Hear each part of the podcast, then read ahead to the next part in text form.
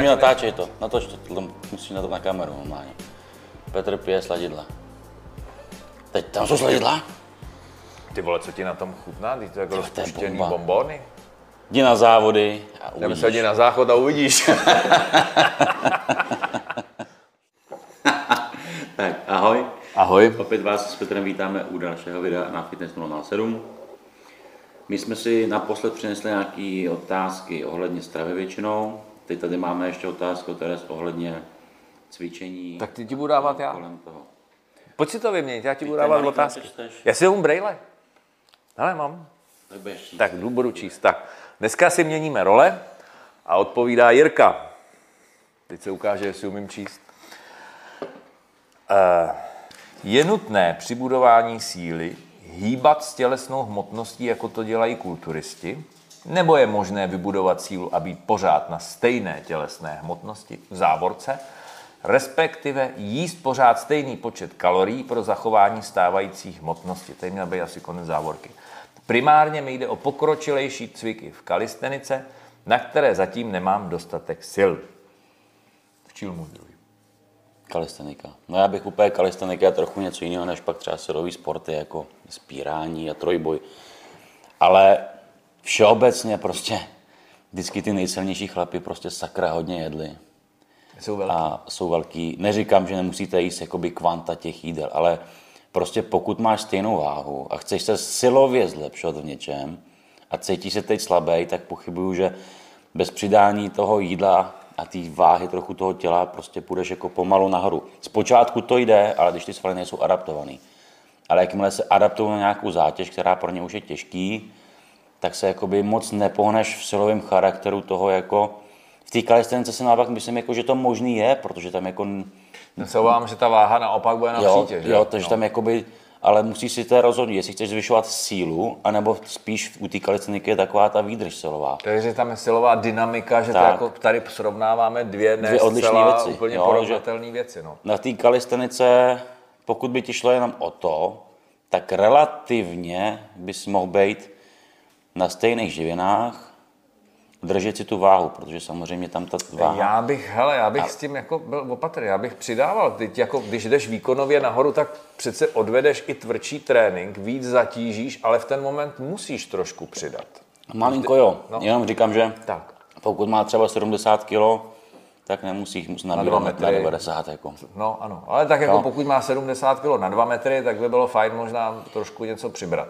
Ale už je tam ta otázka toho, pokud si nejsi schopný posouvat silově, ani tím, že se snažíš trénink od, od tréninku jakoby třeba přidávat jedno opakování, nebo si třeba vzít jenom, já neříkám v řetěze, jak máš ve fitku, ale blbej třeba odporovou gumu, nebo, nebo kolem opasku se dá třeba dvou a půl kilový kotouček, jenom co ti zvyšuje odpor, aby to tělo vůbec mělo důvod nikam se posouvat, tak je tam něco špatně prostě. To znamená, a pokud nemáš to dostatek síly teď, tak si myslím, že bude na čase prostě zvýšit trochu ten, ten energetický příjem prostě. Teď je to ještě otázka kvality toho jídla, to máme další kapitolu. Pak je to otázka kvality regenerace, protože to je, mě furt fascinuje, jak jako mnoho sportovců absolutně podceňuje třeba důležitost spánku a dostatečný dílky spánku. Že vůbec nedochází, že vlastně ta regenerace, že ten zlepšený výkon je prostě od, odvislý od toho, jak mm-hmm. dobře a jak rychle zregeneruju, že jo. A, a, teda, a teda tam těch aspektů by bylo víc a nemyslím si, že to je jenom o tom, jestli tady budeme řešit, jestli přidáme, ubereme jídlo a tak dále, že tam jde o to zohlednit více faktorů, podívat se na to, co tam všechno je a hlavně, co od toho čeká. Jestli chce mít velký svaly, anebo nechce mít velký svaly a chce mít tu silovou dynamiku, ale i pořád na to, prostě pořád, když se chci, bude vždycky platit to, že když chci jít vejš, musím zvyšovat trénink a musím zvyšovat tréninkové dávky a odporové cvičení, abych se dostával vejš, ale s tím pádem, nebo tím pádem musím i více jíst o trochu. Jo, furt tam, musíte si furt uvědomit, že je tam určitá souvislost mezi větším a silnějším svalem. Jako nejde jenom mm-hmm. zvyšovat sílu, aby ty svaly byly furt stejně malý. To moc jakoby nebude fungovat. Vždycky tam je určitá souměrnost toho. Mě napadlo, když se podíváme na strongmana, že jo, klasickýho. Viděl jsi tam někdy Bruce Leeho? Jasně, ale jako ten, ten strongman asi nikdy nebude tak rychle jako ten. No jasně, že ne, ale to je... říkám, že co od toho vlastně chce. Každopádně tak jako tak, já bych rozhodně zvýšil prostě příjem toho jídla, protože pokud na, tý, na tom stojíš, a to tělo ani nemá, proč by se jako mělo zlepšovat, když mu nedáš ani jakoby najíst, nedáš mu energii, mm-hmm. proč by mělo dojít k té adaptaci mm-hmm. prostě. Ono mm-hmm. už došlo na, nějakou, na nějaký kraj, a šluz. Už to nejde dál, tak musíš to nějak rozhejbat prostě. A cel, celkově, jestli chci mít svaly nebo sílu jenom, nebo cokoliv, tak prostě neustále držet stejný kalorie m, celoročně, prostě to je, je, to je stagnace. To je, ano, přesně tak, to, co jsi řekl, držím stejný kalorie, zvládám stejný trénink. Jako tady je potřeba si uvědomit jednu věc, a to, co já jsem, ty jsi to řekl líp než já, prostě silnější trénink znamená víc spálených kalorií, víc poškozeného svalstva, víc vyčerpaného glykogenu. Aha. Takže já potřebuji k tomu samozřejmě tohle všechno navýšit a nemusím mít strach z toho, že budu přibírat nějak zásadně na svalech, pokud ano. nepůjdu do toho, co, čemu ty krásně říkáš, hypertrofický trénink, ke kterému potřebuji ale přidat tu hypertrofickou stravu. To znamená, ve chvíli, kdy to budu dělat přiměřeně, tak a budu dělat tu kalisteniku, tak ale promiň, jako do rozměru Jirky nikdy nedorosteš. Prostě ne, tímhle typem tréninku to nejde. To prostě nejde. Budeš se zlepšovat výkonnostně, ale prostě pak, kdybys šel dál, tak zjistíš, že se prostě neutáhneš u té kalisteniky. Protože to technicky, to už potom, už to nezvládneš. A my jsme se o tom bavili s Petrem už i v jiných videích, jako ohledně výživy, že prostě... Když jsem chtěl říct, jsem úplně, úplně mi to vypadlo. Jo, to máš to energetika. My jsme se o tom bavili i třeba u lidí, kteří nejsou vyloženě jakoby sportovci, ale pokud... za den víc jezdí na kole, začnou více běhat nebo cokoliv, tak to tělo, aby zregenerovalo, zkrátka potřebuje větší příjem ano. bílkoviny, aby se ano. to mohlo docela. To znamená, že ty pokud se chceš posouvat k lepší, form, k lepší síle, k lepší uh, regeneraci, k lepším výsledkům, tak prostě potřebuješ zvýšit ten příjem bílkovin. Ale i energie, všeho. A celkově, prostě... Jako, jo, prostě nejde bejt, jednoduše řečeno, nemůžeš bejt celoročně na stejných kaloriích a chtít potom těle, aby fungovalo líp na nich. Ano, je to silová dynamika, je to energeticky velmi náročný, to znamená, tam nemůžu zůstávat furt na svým. A jdeme dál. Jdeme dál. Otázka číslo tři za tři tisíce korun. A tahle je možná za pět. Chci se zeptat, jestli má smysl v nabírací fázi rest day snížit sacharidy například na dvě stě padesát gramů a v tréninkový den zvýšit na tři sta padesát gramů. Díky. Je to tvoje, tady. Tomu já, tomu já nerozumím. No. Prvně je si třeba říct, jak často trénuju v tom týdnu. Pokud budu trénovat třikrát v týdnu, tak relativně si třeba můžu snížit trochu sacharidy a využít je více v ten den, kdy fakt jako trénuju. A naopak třeba v ty, tom rozdeji zvýšit třeba příjem bílkovin nebo takhle. Ale celkově my jsme se o tom bavili v x videích. Jako my nejsme zrovna zastánci toho typu. A teď se bavím, ty tady popisuješ s tím, že jako když, když už tady píšeš rest day, tak asi chceš mít nějaké výsledky, asi budeš cvičit častěji. Pokud prostě trénuješ tvrdě a chceš se někam posouvat, tak musíš mít přesně zohledněnou tu regeneraci, o které se furt bavíme. A v takové chvíli prostě já nejsem, nebo já to tak nemám ani se svýma klientama, já lidem neubírám v netréninkový dny jakoby jídlo. Já potřebuji naopak regenerovali, doplnili ten glykogen, a to tělo mělo z čeho brát, zotavit se a sílit. Takže já nejsem úplně ten... Třeba nebo může... Ale teoreticky, kdyby se zdržel na stejných kaloriích, ponížil sacharidy, navýšil třeba tuky, pak se o tom dá bavit. Ale stejně ty potřebuješ ty kalorie, stejně potřebuješ doplnit ten glykogen svalový. Já, já by, za mě, neříkám, že to je světová pravda, ale za mě prostě já... nejsem pro snižování kalorií v rest day. Tak a já do toho taky hodím svůj pohled, Hoď, který bude ko- naprosto ko- koord- souznít s tím kooperovat. Tvým. Protože zaprvé hladový vlk nejlépe běhá. Takže já se v tréninkový dny přežeru sacharidama, tak je možný taky, že ten trénink bude stát za starou Blaškovou, protože budu otupělej. Druhá věc je, já potřebuji to, přesně to, co jsi říkal, doplnit energetický zásoby, který ale ne zcela dobře doplňuji v ty dny, kdy trénuji, ale naopak v ty dny, kdy netrénuju. To znamená, já bych možná bych to udělal i úplně klidně obráceně, že v tréninkový dny bych byl na něčem, nějakým přiměřeným množství, který potřebuji pro fungování, a v ten netréninkový den bych klidně ty sacharidy navýšil. Hlavně tady se bavíme o nabírací fázi, že jo? Takže vůbec bych se toho nebál, ale rozhodně souzním s tebou, vůbec bych v ty netréninkový dny nesnižoval kalorie. Všichni sportovci, když se odhlídneme od kulturistiky, ať je to jakýkoliv jiný sport, všichni vědí, že to je jediný den, ten volný den, kdy se můžou nažrat, že jo? Protože jinak trénujou a moc prostoru na to jídlo tam nemají a že jestli chtějí dobře zregenerovat, tak je to tady ten jeden volný den, který z toho důvodu je volný, tak já si ještě seberu jídlo. No, to přijde jako úplně jako v tenhle moment jako nesmysl. A zvlášť, když mě jde o to jít nahoru. Jo, takže máš tady dva různý pohledy, který ve finále, můj a Petrův, který ve finále jsou vlastně stejný. Pokrytím živin prostě potřebuješ, v rest day core, ale druhá věc je, že se, určit si, jak ty se cítíš, jestli já třeba potřebuji mít trénink, já se potřebuji najíst. A ve finále bych je s Petrem souhlasil, že nemusím mít třeba tolik sacharidů, ale sedí mi to, ale potřebuji tam mít i tuk. Pak se mi jako dobře, nebo líp se mi potřebuji být nasycený, třeba jak Petr už rád trénuje na lačno, protože se podá lepší výkon. Já k tomu jimu z tréninku vím, že potřebuji se najíst. A potřebuji mít to, to jídlo kalorický a pak vím, že dokážu trénovat tvrději, s těžšíma váhama a líp se na to soustředím. A pak je ta druhá věc, co říkal Petr, že by třeba i zvyšoval sacharidy v den v tom rest day a v tomhle tréninku neměl. A to přesně třeba dělá x lidí, dělá to, že když mají třeba, vidí, že mají hodně náročný trénink, třeba u tí, v té klutrice jsou to jakoby nohy, stehna, tak dělají to, že třeba večer před tím druhým den, dnem hodně nají, daleko víc nejsou zvyklí, aby měli dostatek energie a glykogenu uloženého na ten následující těžký trénink. Takže je to jenom určit si, co tobě jako sedí, ale v globálu ani já, ani teda Petr nedoporučujem snižovat jakoby poměr živin jako v netréninkový dny. Mm-hmm. Ano, tak. Stačí asi, že? A tak. Mám to jde. To je hrozný nezvyk, jak to nedržím v ruce, jak já furt něco musím dělat rukama. Ale, a tahle je pro tebe, ta je opravdu jenom pro tebe. Otázka číslo čtyři, tahle bude za deset tisíc. V jednom videu zaznělo od Jirky Vacka, že vysoký počet opakování, dvacet až třicet, je v uvozovkách vražda, zavodněnost, plochý svaly, několik teček, konec uvozovek. Má otázka zní, zda to platí i v případě, když cvičím doma a nemám tolik vybavení, abych si mohla, jo, to píše slečna, neustále přidávat závaží, tak prostě musím dělat těch opakování více, abych ten sval začala cítit. Doufám, že mi rozumíte. Ano. Prostě více opakování na nižší, s nižšími vahami. Nebo bude mít, nebo bude opravdu lepší zainvestovat a pořídit si těžší váhy a snížit opakování. Cvičení je můj koníček, ale ráda bych věděla, jestli si s tím teda spíš nemůžu uškodit. Je to tvoje. První věc, kterou na tom vidím, je totálně vytržený kontext.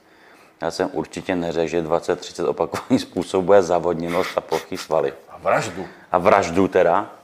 Bylo to určitě spojené s přetrénováním, s nízkou nebo s, s tvrdou dietou, restriktivní dietou před závodama, do toho přidání aerobní aktivity, do toho sundání teda živin a do toho ještě přidávání dvacet třicet opakování. V tom případě to tak jako je prostě, to kolikrát je pro ty svaly vražda. Ale není to o tom, že když v normálním tréninku, při normálních živinách, při, mo- při normálním fungování lidského těla si dáte dvacet třicet opakování, že to je vražda. Není. Nicméně, aby to tělo se posouvalo, je potřeba jakýsi adaptace. Musí tam být zvyšování odporu. A ve finále je teda jako jedno, jestli to je trénink doma s gumičkama nebo s činkama, ale jde o to, že vy neustále, abyste se posouvali, potřebujete navyšovat odpor pro ty svaly, pro to tělo, aby mělo důvod se adaptovat na nějakou vyšší zátěž, protože jinak to tělo nemá důvod, proč by vytvářelo novou svalovou bílkovinu, novou tkáň, která požírá energii. To je prostě nesmysl. Takže vy buď musíte mít, uh, buď si koupit jakoby těžší odporový gumy nebo činky, anebo klidně mít to, co máte doma, ale najít si techniku, kterou si stížíte provedení jednotlivých cyklů, že třeba pokud dáte třicet opakování nějakých, já nevím, čehokoliv cviku, tak si to prostě stížit třeba jakoby uh, uh, prostě dobou potenzí, to znamená dělat to opakování třeba tři vteřiny, brzdit to tři vteřiny dolů, je to třeba dvě vteřiny nahoru a podobně, silný kontrakce. Třeba gumičky, pásky, zaškrtit svaly. To to neříkej to. To je populární, hlavně u starších dneska. No. No. A to, to, vrčí, to i ty znáš, všichni. Jo? Vlastně. Tohle, to, tohle, to, Ale tomu, nepoužívám, aha, tomu, já jsem mladý. Tomu se říkalo metoda Kácu. A, a frčela už před no jasně, ale ona kulturistice, takhle, já jsem tak. to, už jsem jí, kulturisti to dělali, si pamatujeme, osm let zpátky si všude vázali všichni a mělo to jakoby prý hrozný účinky. Jak nicméně musíš omezit průtok, no, průtok přesně tak. Takhle, tamto zásadní doporučení bylo, a myslím, že to bylo kolikrát nepochopený pro starší lidi, kteří nejsou schopní utáhnout ty velké váhy a mohli by si způsobit zranění, tak v ten moment se to doporučovalo, jako že to má, že to má efekt. A pro mě, já jsem tě do toho skočil. Mě, mě, mě něco k tomu napadlo, ale z úplně jiného soudku ještě. Jo, a tak to řekni. Klidně to řeknu. Já si myslím, že lepší, než investovat do dalšího nářadí, je investovat do permanentky ve fitku. Protože za mě, ať se na mě nikdo nezlobí, domov je místo odpočinku. Domov je to místo, kde se nepracuje, domov je to místo, kde komunikuju, kde se setkávám s blízkýma a nedělám si z domova tělocvičnu. Protože prostě potom se mi taky může stát, že když budu cvičit v obyváku, tak najednou zjistím, jestli sednu na gauč a, a jsem furt v tenzi, protože pro ten mozek je to tělocvična. Mm-hmm. A nikoliv místo odpočinku, pokud nemám v domě jako specificky vyhražený místo na, na tělocvičnu. Já vím, že teď jako se na mě budou někteří lidi zlobit, že e, vlastně jim rozbíjím ty iluze a tak dále. Ale já bych dal jeden jediný příklad v tom, že se nemýlím. Covid. Doba covidu. Spousta lidí nezměnila vůbec nic. Stejně jedli, stejně cvičili a přesto popisují, že přibrali. Prostě přitáhli si domů kancelář. Přestali doma odpočívat, začali být doma jenom neustále v tenzi a navýšili si prostě tu stresovou míru. Já bych s tím, jak doma pracovat, jak doma cvičit, byl velmi opatrný. Velmi opatrný a že určitě mi potvrdíš sám, že při představě, že budeš doma tahat činky, nebo že přijdeš do toho fitka, kde je ta atmosféra, kde jsou ty lidi, že jo, a tak dále, kde tě to prostě nabudí, tak ten i výkon je tam mnohem lepší, protože ten mozek to okamžitě navnívá jako takový to, to bojuj, vyráběj energii a v ten moment prostě seš někde, kde ti je dobře a kde cvičíš a tak dále. Prostě to doma nikdy takový nebude. Tohle je věc prostě, s kterou já, kterou jsem vždycky říkal, a právě ten covid to odstartoval a za mnou chodilo x lidí právě a tady se mě říkám, nikdy doma, přesně jak říká Petr, nemůžete odcvičit tak dobrý trénink jako v posilovně. Jednak máte tam množství prostě závaží, můžete zvyšovat odpor, máte tam různý úhly strojů, samozřejmě a zrovna já, ten, kdo mě sleduje, ví, že já nejsem zastáncem pouze činek, protože furt monotónní věc vždycky se jako sekne. Další věc je, že doma určitě nebudete bezpečně tahat váhy. A pak je tam ta psychologická hra, která je úplně na tom nejstěžejnější. Prostě, že trénujete doma mezi čtyřma bílýma stěnama, nikdo na vás nekouká, ani tam nikdo by vás motivoval, tak nikdy si nesáhnete prostě na ten tvrdý trénink. To prostě není doma je tmuda. Pro mě osobně ta první vlna té nemoci, co byla, jsem to šel doma s břeničkama. Jak já trénink miluju. Jak já trénink miluju. Tak se chodil znechucený. Mm-hmm. Byl jsem znechucený a dělal jsem to jenom proto, že prostě jsem blbej egoista v mozku, který potřebuje si udržovat svaly, ale totálně jsem to nenáviděl prostě. Jenže to je, a to jsme se dostali k tomu, já vím, že mi teďka spousta lidí zařadí do nějaký škatulky, protože to je zase o tom, o tom kritickém přemýšlení v souvislosti všeho tady toho. Prostě zavřít doma lidi, zarouškovat je, nenechat je sportovat, nenechat je mluvit, nenechat je zpívat a, a nenechat je tančit. Znamená to zabít je. Proč? Jako, není to o tom, že lidi začali žrát daleko víc než před covidem, nebo že by začali o tolik víc chlastat. Je to prostě o tom, že se psychicky přizabili. Všichni, protože ztratili sociální kontakt, protože se nemohli hýbat, protože nemohli normálně dýchat. Ty vole si za roušku, běhej s tím venku, že? A vdechuj vlastně to, co jsi, jsi vyprodukoval vevnitř. To znamená, to je... Zkus dejchat v roušce chvíli nosem, že jo? Za chvíli zjistíš, že dejcháš pusou a je tam přímá cesta bez jakýkoliv dezinfekce. Ty svaly neprokrvíš nikdy, protože nevytváříš tolik oxidu dusnatýho. Já si někdy říkám, že to někdo fakt nevymyslel jako promyšleně tohleto všechno. No.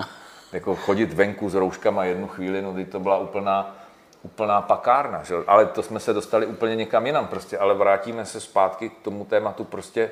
Dělejme věci tam, kde se dělat mají. Chápu, že když je kritická situace, je fajn zacvičit si. Ano. zacvičit si doma, ale pořád můžu jít někde ven, najít si třeba workoutový hřiště nebo něco podobného. Prostě je to o tom dělat ty činnosti tam, kde se, kde se dělat mají a domov je prostě místo, kde se odpočívá, kde se komunikuje, kde se prožívá, kde se jí, ale za mě tam se moc necvičí. Teda. Tak. Takže já bych to jako uzavřel, jednoduše řečeno, pokud chcete, pokud samozřejmě jedna věc, že vás to baví, což je strašně super, ale pokud člověk se chce posouvat, nestát na místě, nebo nedej bůh nedej hůř, ty vole, Bůh. Nedej, bů... nedej Bůh se udělat krok zpátky, aby to svalstvo atrofovalo, tak prostě musíte navyšovat to svalové vypětí a váhy, anebo prostě dobu pod napětím. A to zkrátka nemůžete dělat furt doma ze stejnou zátěží a tím, že budu zvyšovat, nebudu dělat dvacet třicet, ale budu už dělat čtyřicet, padesát, šedesát, tak už budete trénovat vytrvalost a ne svaly, takže pak se bude zase pálit ta hmota. To je těžký katabolismus. Tak. Takže tím bych to uzavřel. Neublížíte si, ale uškodí to těm progresovým vlastně stránkám. To je pardon, to, jako, my jsme teď jako přihrál, protože teď se objevuje spousta názorů, které jsou jako za mě velmi, velmi validní, že právě lidi ve vyšším věku, to znamená těch padesát plus, šedesát plus, by měli omezovat, protože už u nich dochází k výraznému úbytku svalové hmoty, tak by měli začít omezovat vytrvalostní aktivity a naopak přidávat daleko větší množství silových věcí, aby udrželi svalovou hmotu, protože bez těch svalů ten organismus jde prostě do háje. A to si furt nejsme schopni jako přiznat a uvědomit, že vytrvalost je sice fajn, je to kardiovaskulární cvičení, vůbec nic proti tomu, sám jsem ten poslední, kdo by, ale jako vnímám to sám, že bez toho, a to je přesně to, proč jsem začal, protože jsem najednou začal vnímat, že na tom kole a tak dál neuděláš sílu, neuděláš nic, neuděláš tu, jako ano, nějaká kondice na tom kole, ale prostě ty svaly potřebuješ. Tak. Tak. Je, to bylo asi pro mě. Ha. Jaký názor máte na měření na váze Tanita, inBody a podobně? Byla jsem nedávno a výsledek mě velmi zarazil. Při mojí postavě sto šedesát osm centimetrů, padesát sedm kilogramů, konfekční velikost X S lomeno S, mi váha změřila dvacet šest procent tuku, to jste za pěkně tlustá, teda, pardon, ne, ale nadváha tady by tam byla. Není tady věk, není tady věk, což je to zásadní, protože pokud by bylo paní šedesát, tak je to normální procento tuku mm-hmm. v jejím věku. V těle tedy nadlimitní množství tuku. E, je to možné? Mám se tím trápit? Nebo taková měření nemají smysl? Já začnu teda, jo? Začni to, já mám na tomhle velké emoce. Tak. E, předpokládám, že to nebude šedesátiletá paní. Nebude. E, já bych řekl jednu věc. Podívejte se do zrcadla. A věřte tomu, co vidíte v tom zrcadle. Nevěřte tomu, co vám vyskáče někde na nějakém přístroji. Děkuji. Tak. E, jsme zpátky u, u, u toho, toho, jak se tomu říká, biohackingu a podobných Bio, nesmyslů. Vemte to tak, že tam je obrovská chybovost. Obrovská chybovost a pokud tam není někdo, kdo se nepodívá a řekne, hele, ten výsledek je blbě už jenom okometricky, že jo? Tak, tak samozřejmě vás to ve své podstatě svým způsobem rozbije a, a znejistí. Věřte sobě a tomu, jak sama sebe vnímáte. Řeknu v podstatě jednu jedinou věc.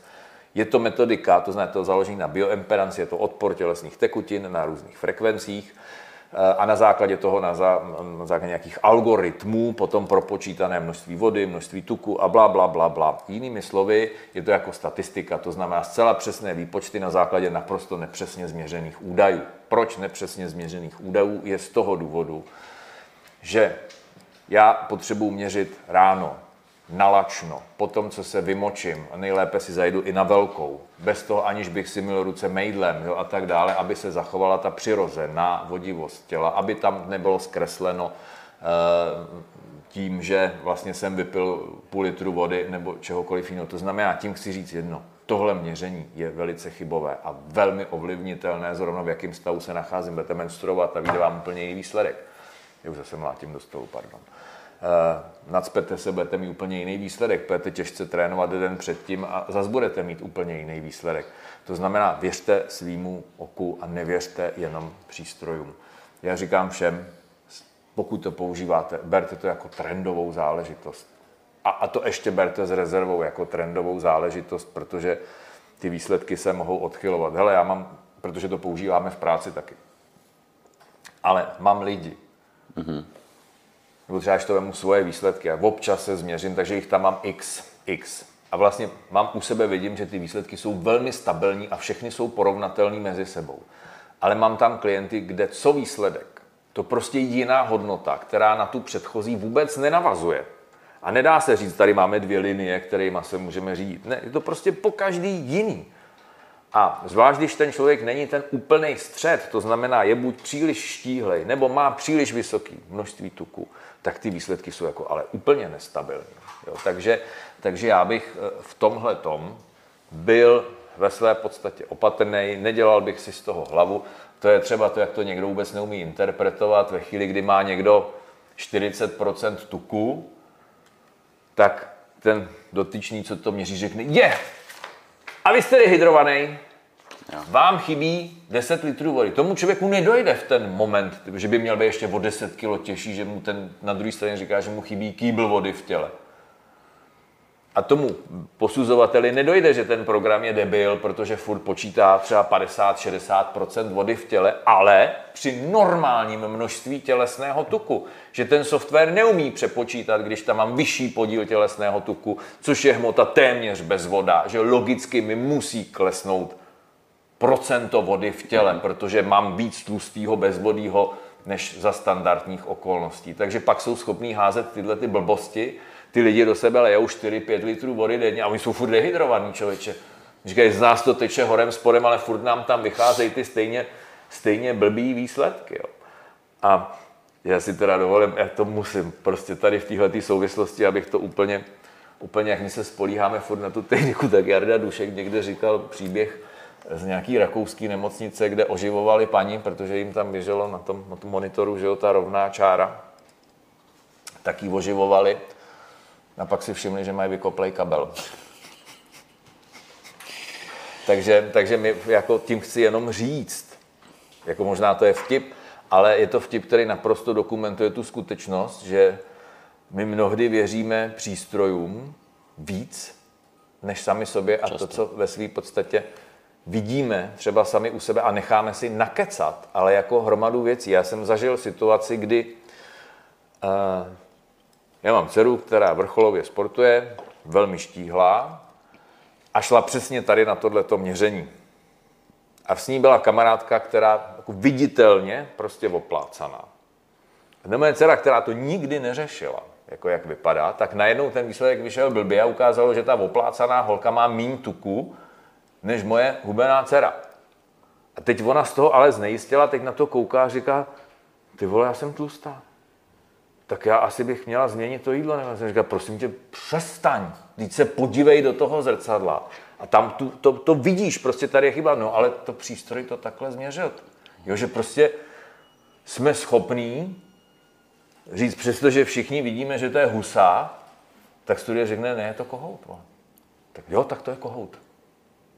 Jo, ale všichni vidějí husu, že jo? No. Já k tomu řeknu jenom dva příklady. Lidí. První jsem já, když jsem se... Jsi obézní. Ne, ne, ne, to jsem těžce, podle, podle přístroje podle jsem, těž... indexu podle jsem těžce, těžce obézní. První jsem já, který, když jsem se vážil mimo sezónu, když jsem normálně jedl, nedržel jsem diety nic, tak jsem měl stejný podíl tělesného tuku jako pár týdnů před závody, když už jsem Ale byl ne. téměř připravený. Ale ne. Jo, takže to je jedna věc, takže je to nesmysl. Neustále se mi dodržíme mezi dvanáct až patnáct procent tuku v těle. Celkovýho. Ač jsem totálně vyšťavený, vydřený před závodama, anebo normálně žeru a mám na sobě viditelně v zrcadle tuku daleko více. To je takže totální hovadina, protože na závody chodíte totálně stažený a ten tuk je tam minimálně. Je tam nějaký, může viscerální, tam může být fajn, ale nebo meziorgánové, jasně, ale jinak to je celý. Druhý příklad, Terez mi řekla, je to zmíním, přesně tady Terez naše, která, když měla, říká, kdykoliv se zvážím, na těchto těch přístrojích vždycky je to úplně stejný. A když byla po operaci nohy, necvičila, nedělala nic, tak měla úplně stejný procento tuku v těle, jako když makala, měla úplně jinou formu. A nejvíc se na tom byla, že měla operaci nohy, která atrofovala, mm-hmm. takže ta pravá, nebo ta její, teď z mého pohledu levá, nevím, to je jedno, jedna noha, která vůbec necvičila, ani neopírala, byla viditelně malinká, byla oteklá vodou, tak na těch přístrojích prostě ze solovina na obou končetinách byla furt úplně totožná. Mm-hmm. Takže ano. To jsou dva příklady, který se, pro mě... Já dám ještě jeden, ten je velmi úsměvnej. Kdysi dávno jsme byli na nějaké akci, kde za každou cenu chtěli měření. A my jsme říkali, to nebude vycházet odpoledne, to prostě nejde. Ne, ne, ne, my to tam chceme jako atrakci. Hele, a ve finále z toho byla atrakce. Protože ty lidi bylo odpoledne, bylo asi třicet pět stupňů ve stínu, všichni nalitý minimálně každý dvě, tři, čtyři, možná některý i víc piv. Hele, takhle dobrý výsledky já jsem v životě neviděl. Tam i zjevně lidi s takovýmhle pupkama chodili a měli procenta tuku v normě, protože prostě byli nalitý, byli převodněný a ty výsledky byly úplně jiný. Takže ano, je to dobrá metodika na to, abych si udělal nějakou aspoň vhled, že jo, podle kterého, když s tím člověkem chci nějakým způsobem pracovat, ale potřebuju taky vědět, v jakém stavu je fajn e, vlastně měřit. To znamená nejlépe ráno, nalačno, po vyprázdnění, pořád ve stejný čas. A vím, že když se blbě vyspím, vypadám jak zombák po ránu, tak se prostě měřit nebudu. Mám to tam stejný. No, já nakoukal ten čas. Kolik je? Mě se zastavili hodinky. Jedna, dvě už. Už tak zrychlujem. Máme tři otázky ještě, jo. Jak efektivně skloubit běh a silový trénink, když je cílem zlepšovat se v obou disciplínách, to je růst cíly a svalového objemu a zároveň zlepšovat se v rychlosti a pravidelně zvyšovat počty km? Za mě nemožný. To je Chceme úplně dět. jednoduchá odpověď, prostě zvol si prioritu. Ano. Buď ano. chceš mít sílu a svaly, anebo být dobrý, zvyšovat kilometry v běhu. Obojí naraz se vyučuje. Jako do určitý míry možná to bude fungovat, ale pak už jde o to se v podstatě rozhodnout, jestli jdu do té síly a budování objemu, anebo jestli půjdu do běhu, protože na jedné straně máme aktivitu, která má za cíl zvýšit anabolismus a na druhé straně je těžce katabolická tak. aktivita, vytrvalost. Takhle je to prostě, fakt na to je jednoduchý. Jak říká Petr, ono, když začínáte, neděláte nic, začnete s obojem, tak se evidentně zlepšíte v obou aspektech. Tak. Ale po pár měsících, ne-li týdnech, si budete muset vybrat, prostě zvolit si tak, anebo tak. A nebo se zaměřit část sezóny na jednu věc, v tom se zlepšit, část sezóny se zaměřit na druhou věc, v tom se zlepšit a ve finále se zlepšíte asi v obou případech vždycky mm-hmm. lehce v tom celém cyklu. Ale dělá to naráz prostě tak. jen. Je to, je to možný, když si zvolím běh, tak budu mít jako doplňkovou aktivitu posilování. Ano. Když si zvolím posilování, můžu mít jako doplňkovou aktivitu běh, ale asi z vás Jirka nebude, že jo? Když budete k tomu ještě hodně běhat. Tak, no. Dva měsíce chodím do fitka, dělám silové tréninky s kardiem, na začátku pět minut a na konci taky pět minut. To je velký kardio. Váha šla dolů, centimetry taky, tělo se pomalu rýsuje, jídelníček dodržuje. Tréninky mám čtyři až pět do týdne, hodinu a půl. Pracuji jako zdravotní sestra, denní, noční, ale v poslední době mám pocit, že tělo stagnuje, váha lítá plus minus dvě kila. Nevím, co dělám špatně. Potřeboval bych poradit, znát váš názor, jestli to, co dělám, dobře či ne, kde dělám chybu. A poradit, kdy a jak mám brát kreatin z bé cé á, jestli vůbec. Mým cílem je zhubnout, spevnit a vyrýsovat. No. Hmm. To jsou asi tak, jakoby, jo, je tady pár aspektů, ale ve finále je tam strašně málo informací pro to, hmm. aby jsme řekli. Nicméně moje domněnka, aspoň protože jsou to časté věci, že tam je prostě přetažení těla. Ano, to je, tam, první, co je nás to zdravotní napadne. Sestra, noční do toho, jednoznačně tady z toho vnímám nedostatek odpočinku, tak. protože přesně tohle to je ten příznak, zhubla jsem a jo, najednou a váha lítá nahoru minus. dolů plus minus dvě kila, to znamená tady je to v podstatě uh, upečený strašně rychle, to znamená rychle zhubla um, a to už jsme se tady o tom bavili, to je to video, za který jsem dostal rychtu, jakože je to blbost, že genetika má vliv na váhu od, od zodpovědných některých, takže já bych si dovolil říct, hledal jsem, pátral jsem, že jsem tak řekl jako zavádějící informaci, že sto padesát genů, který kódujou nadváhu nebo obezitu, jich dvě stě devadesát osm, tak jak jsem našel docela nedávno.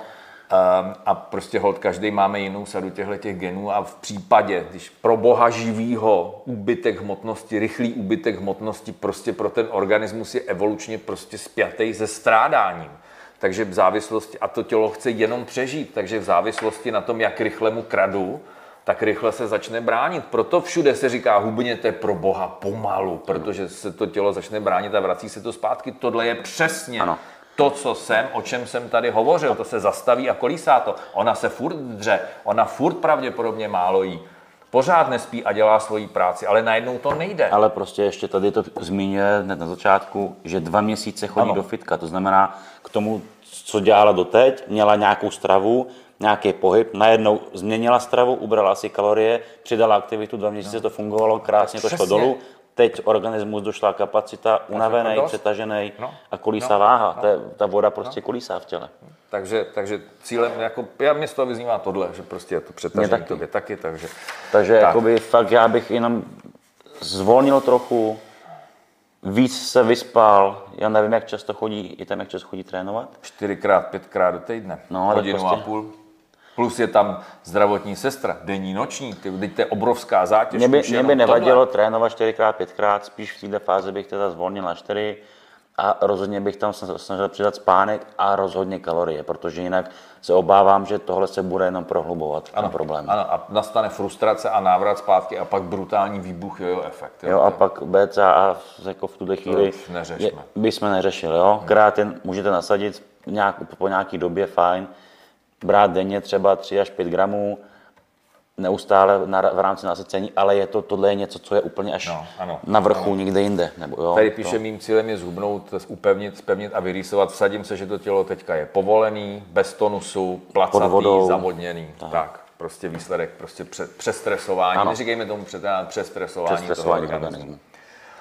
Tak, v nějakém videu jste zmínili, a to je poslední otázka, že liposukce může pomoct, když se partie nedá schodit a tuk se drží.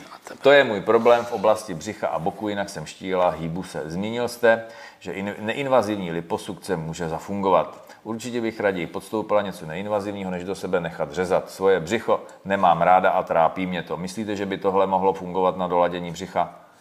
Tak, já si to dovolím teda. Že by to mohlo pomoct ve chvíli, když je to tam ten geneticky v podstatě roz, daný tuk, takže ve chvíli, kdy opravdu už jsem udělal všechno, to zná ty rajtky, že jo, ty vnitřní stehna nad, nad kolínkama, tam se to fakt jako hubne, hubne blbě. Ale tady je jedna zásadní věta, je tady, já ji zopakuju na konci ještě jednou. Svoje břicho nemám ráda a trápí mě to.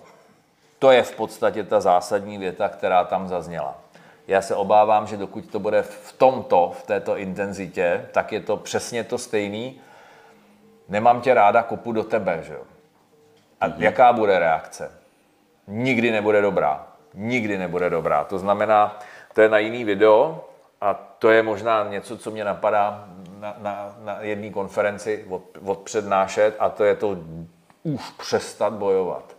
Furt s něčím bojeme, s nadváhou, vole, s obezitou, s chorobama, s dětma, s partnerama, co je výsledkem boje. Vždycky katastrofa, vždycky katastrofa a návrat zpátky. Pardon, ty vole, jak já pojedu domů? Nevím, tamhle je. Veď já na kole, kdybyste nevěděl. Já jsem na kole. A nevzal jsem si pláštěnku, mám jenom tričko a kapesy. Hm. Hm. No nic, no tak třeba přestane. Zase se meteorologové nemýlili a jim nevěřil. Jo, on to pechlo chvilku jenom. Eh, pardon, omlouvám se, to je jenom, že mě emoce teď jako potrápily trošku. Já nemám rád, když to ne z vrchu, ale ze spoda, nemám blatníky. Teď na tebe lítá to bláto. Hlavně, že jdeš z kopce a ono to jako má trošku jakoby intenzitu vyšší to od té silnice, než to z vrchu. Budeš tmavší trochu, no. Hmm. Já jsem jednou takhle přijel domů a viděli mě děti a začali brečet. To se nedivím. A, e, takže přesně tak, jako řezat do toho a drtit to a ničit to ve své podstatě to nemá cenu, protože tady se zase bavíme o stresu, o, o stresových hormonech a to, to se zase vrátí zpátky, že jo? Nebo tam, mm-hmm. když to nechám zlikvidovat třeba i nějakou jako krvavou metrou, tak ono to naroste někde jinde. Smyřte se s tím, smyřte se s tím a začněte to řešit trošičku jinak. Ale dokud tam bude ta emoce, svoje břicho nemám ráda, tak se to nikdy nepovede. Věřte mi, dělám tu práci třicet let a po těch třiceti letech jsem totálně změnil vlastně přemýšlení o tomto přístupu. Dokud se nebudete mít ráda, dokud prostě budete pořád cítit pocity viny, což s tím je spojený.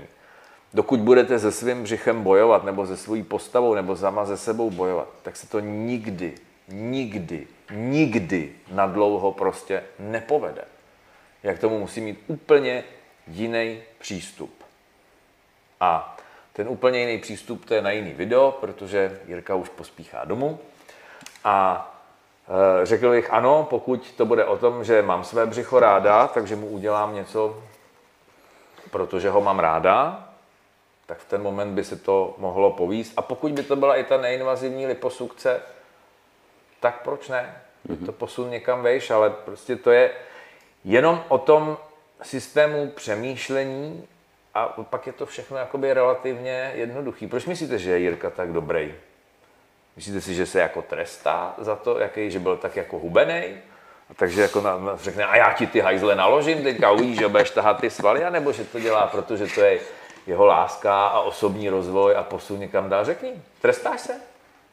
Ne. Netrestáš, že ne? Děláš to? Jako, dřív jo? Ne, to ne, ale občas máš třeba výčitky, že chvilkový, ježiš, tohle jsem rád neměl. Ale ve finále celá ta moje cesta je o tom, že mě tohle životní tělo jako baví a no, ale chci se v něj jako posouvat a baví mě to, to tělo dostávat někam. Ale nenadáváš mu, ne? Hajzle, ty zase neodzvedal všechno to, co jsi měl, nenávidím tě, já tě příště zničím ještě víc. To ne, no, no, to, to nejde, nemám. To je jako všechno, co nenávidíme a snažíme se hezky zničit, říkám, tak vybublání. Dobrou práci si odved dneska. Ano. Bylo to dobrý. Já to nedělám. Takže jako, ano, je to v podstatě o tom změnit trošku přístup. Netrápit se, protože každý trápení nepři, nikdy nepřinese nic dobrýho. Každý boj nepřinese nikdy nic dobrýho, protože uvědomte si jednu věc. Bojujete, bojujete, až dobojujete, jste unavený, vyčerpaný, vypustíte to a všechno se to vrátí zpátky. To je prostě o tom, znova opakuju, změnit přemýšlení, dívat se no. na ty věci trošku, pro boha živýho, trošku jinak. My furt posloucháme, a já si to řeknu to na konci, řeknu. My furt bojujeme, ty vole, furt je to boj, vole, boj s něčím. Darwin říkal, přežívá jenom ten nejsilnější, bojuje se, že? Ty vole, kdyby to platilo, no tak jsme všichni jednobuněční organismy, protože bychom v životě nezačali spolupracovat, v životě by se nevytvořilo žádný soubuní, v životě by nevzniknul žádný organismus, protože by se mezi sebou furt ty buňky jenom mlátily. Kdy máš posun někam dál, když komunikuješ, spolupracuješ, nebojuješ, že jo? Že každý boj přináší ztráty a vyčerpání. A je úplně jedno, jestli to je někde v nějakém státě s zbraněma, anebo jestli to je tím, že bojuju sám se sebou. Do prdele už si to uvědomte. A přestaňte bojovat. Ne, je to tak prostě. Jak je, jak je něco boj, je to špatně. Má tam být ten chtíč, že to chci udělat. Zážitek. Já tomu říkám, musíte tančit. Protože tanec nemá smysl. Nebo tanec má smysl, ale nemá cíl. Neměřím tanec na metry, vole, na čísla, na výkon. Baví mě to. Tak zkuste s tím břichem tančit a nebojovat. A možná tak se to pohne. Tak. Ho, tak jo. Ho. Domluvil jsem. Dejchej, tři nádechy. Mně se líbí, že já takový, jakoby, nervák občas tady jsem vždycky ten vyklidněnej pěkně. A já jsem byl taky dneska ten vyklidnej. A jo, jsou emoce. Přece mě víc rozhazuje to, že budu mokrej. Už přestane zatím. No nic, děkujeme za pozornost. Já jsem Bůh do stolu, promiň Krištofy. No, tady nás zlinčuje potom za tohle jednou. On dělá ty bojový sporty. A neudělal zatím žádný pokrok v tom. My se vlastně uvidíme teda za čtrnáct dní. Za čtrnáct dní natočíme ty skvělé tuky, možná. Kterým asi tady přesně, ne možná, rozházíme nějaké, no nevím. No, prostě nebudeme úplně milováni. Nebudeme. Kolegy. Za, za tohle, no jak Jak, který je, ale někteří z toho jako asi úplně radostní nebudou, ale ono tam je jako děsivý množství úhlů pohledu na tuhle tu problematiku. Jako strašně velký, strašně velký. A bohužel my jsme v situaci, kdy každý z těch jiných to posuzuje jenom ze svého úhlu pohledu. Mm-hmm. Jo, takže, takže um, my to uděláme z různých úhlů. Takže zkusíme to udělat v podstatě z více úhlů pohledu a já si nedělám ambice, že v tom uděláme jako definitivně jasno, to ne, ani nemám, já nejsem žádný vědec. Si myslím. Uh, no jo. Neuděláme v tom bordelu. Ne. Já si myslím, že neuděláme. No uvidíme, to ukáže až ta realita. Jo, jenom prostě je to takový ten typický příklad toho, kdy neříkám všechny fakta, mm-hmm. a používám jenom to, co se mi v ten daný moment hodí pro to, abych prosadil svůj názor. Jo. Tak, proto já miluju ty, co jsou schopní napsat, je, to, je tady A, je tady B, je tady C, ale je tady i D. A teď si z toho musíme vybrat, že to A je pro tohle, B je pro tohle, C je pro tohle, ale globálně teď nemůžeme říct, jestli je dobře jenom A, B nebo C. Prostě mm-hmm. po každý platí trošku něco jiného. No. Mějte se hezky. Tak, a... máte se na co těšit, myslím. Já taky dneska. Tak jo. Ahoj. Čau.